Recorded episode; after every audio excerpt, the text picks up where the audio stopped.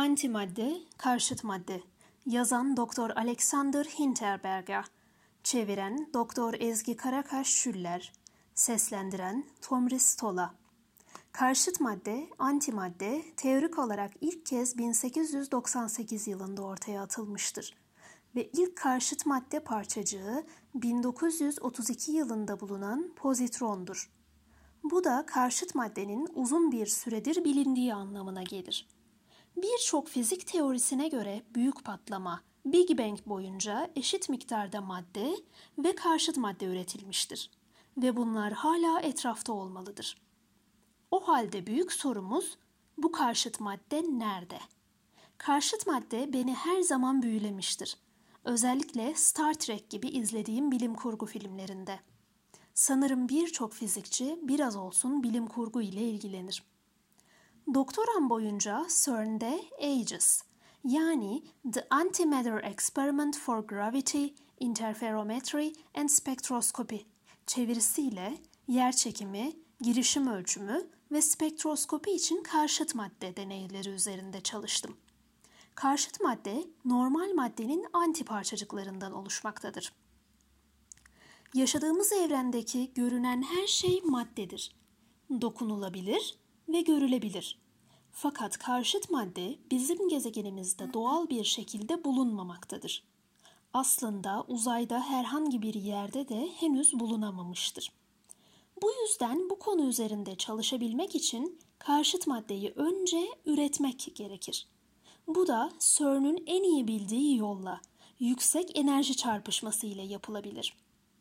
İyonize bir hidrojen ışını 3 santim uzunluğundaki metal iridyum silindirine 25 gigaelektron voltluk bir enerjiyle vurulur.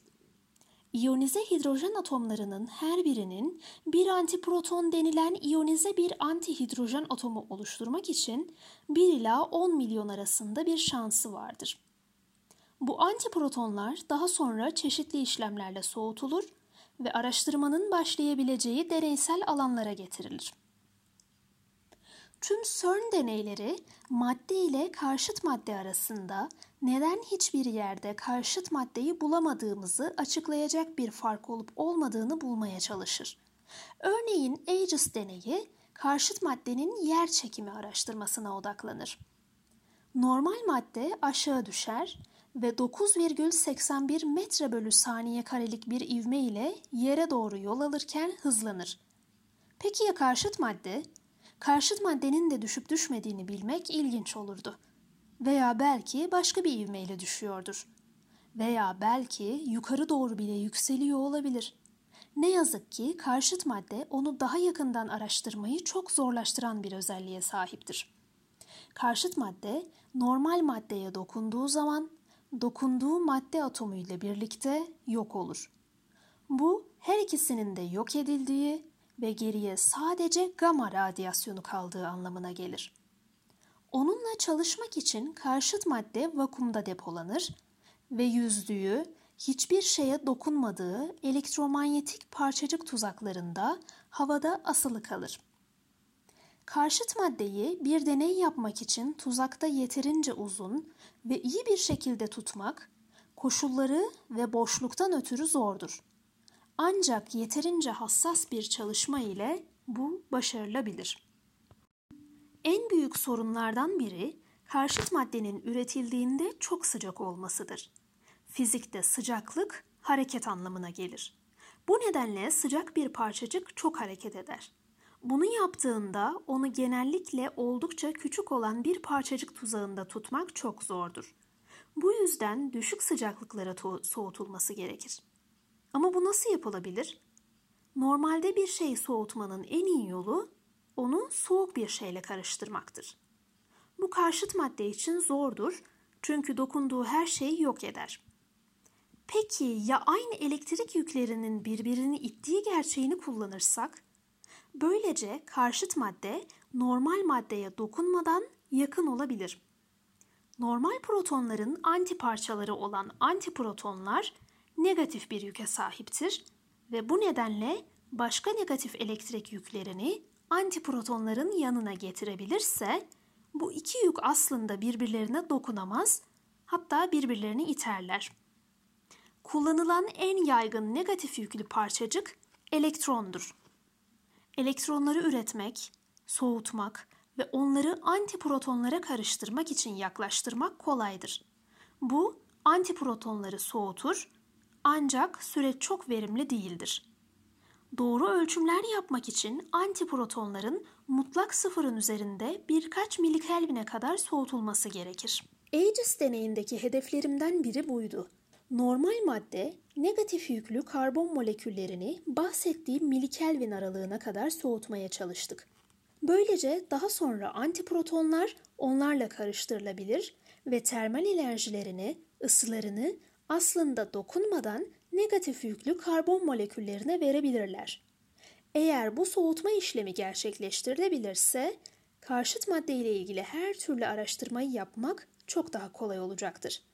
Böylece küçük deney Borealis başlatıldı. Amacı negatif yüklü karbon molekülleri üretmek ve onu bir lazerle milikelvin aralığında soğutmaktı. Doktora tezim diğer birçok konunun yanı sıra vakum odaları ve elektrik yüklü parçacıkları etrafta hareket ettirebilen elektrikli elemanlar gibi donanımların, söz konusu elektrikleri elemanlar için voltajları sağlayan elektroniklerin ve bu elemanları kontrol etmek için yazılan yazılımın tasarımı ve üretimi ile ilgilidir. Borealis deneyi bittiğinde antimaddenin yer çekimine karşı verdiği tepkiyi ölçmeye bir adım daha yaklaşmış olacağız. Negatif yüklü karbon molekülleri valve tarafından sol üst köşede oluşturulur. Daha sonra yaklaşık 10 elektron volttan yaklaşık 1800 elektron volta getirildiğinde ivme bölgesine gider. Bu manyetik kütle filtresinin düzgün çalışması ve valve tarafından negatif yüklü karbon molekülleri dışında üretilen tüm istenmeyen molekülleri saptırması için gereklidir. Bundan sonra ışın elektrostatik ışın elemanları tarafından hareket ettirilemeyen veya saptırılamayan tüm yüksüz partiküllerden kurtulmak için 90 derece açı ile döner. Elektrostatik bu ışın elemanların belirli bir sabit gerilime yüklendiği anlamına gelir. Böylece elektrik alanları ışına etki edebilir. En sonda da ışın Paul tuzağına girer. Paul tuzağı yüklü parçacıklar için özel bir parçacık tuzağı türüdür. Işını odaklamak ve yönlendirmek için birkaç ışın elemanına ihtiyaç vardır. Gelecekte lazer kurulumunun lazerleri negatif yüklü karbon molekülleri Paul tuzağında soğutmak için kullanılacaktır. Bu hedef tamamlandığında kurulum antiprotonların soğumasını başlatmak için Aegis deneyine bağlanacaktır. Gelecekte karşıt maddeyle ne yapılacağını tahmin etmek zor şu anda ve yakın gelecekte çok hassas tıbbi tarayıcılar için kullanılacaktır. Uzak gelecekte ise uzay aracı için yakıt gibi başka amaçlarda da kullanılabilir. Ancak o zamana kadar bu oldukça uzun bir yol olacaktır.